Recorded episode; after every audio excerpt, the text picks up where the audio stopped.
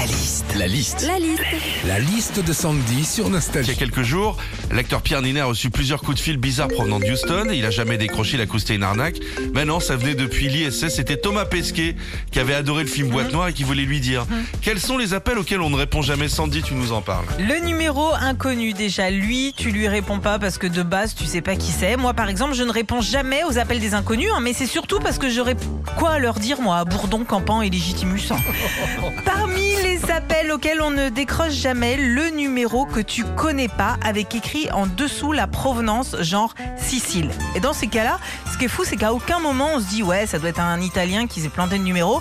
Non, nous, dans nos têtes, on voit écrit Sicile, on se met à flipper, on se dit, wow, putain, ça se trouve, c'est la mafia qui est en train de m'appeler. hein.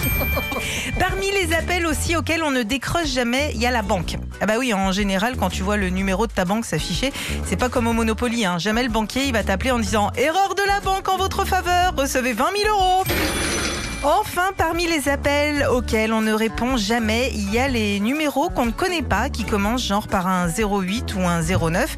Alors généralement, tu leur réponds pas, mais après, ta boîte vocale, elle te dit ça. Je suis désolée, mais votre correspondant a raccroché sans laisser de message. Bah alors pourquoi tu me dis que j'ai un message? Retrouvez Philippe et Sandy, 6h-9h sur Nostalgie.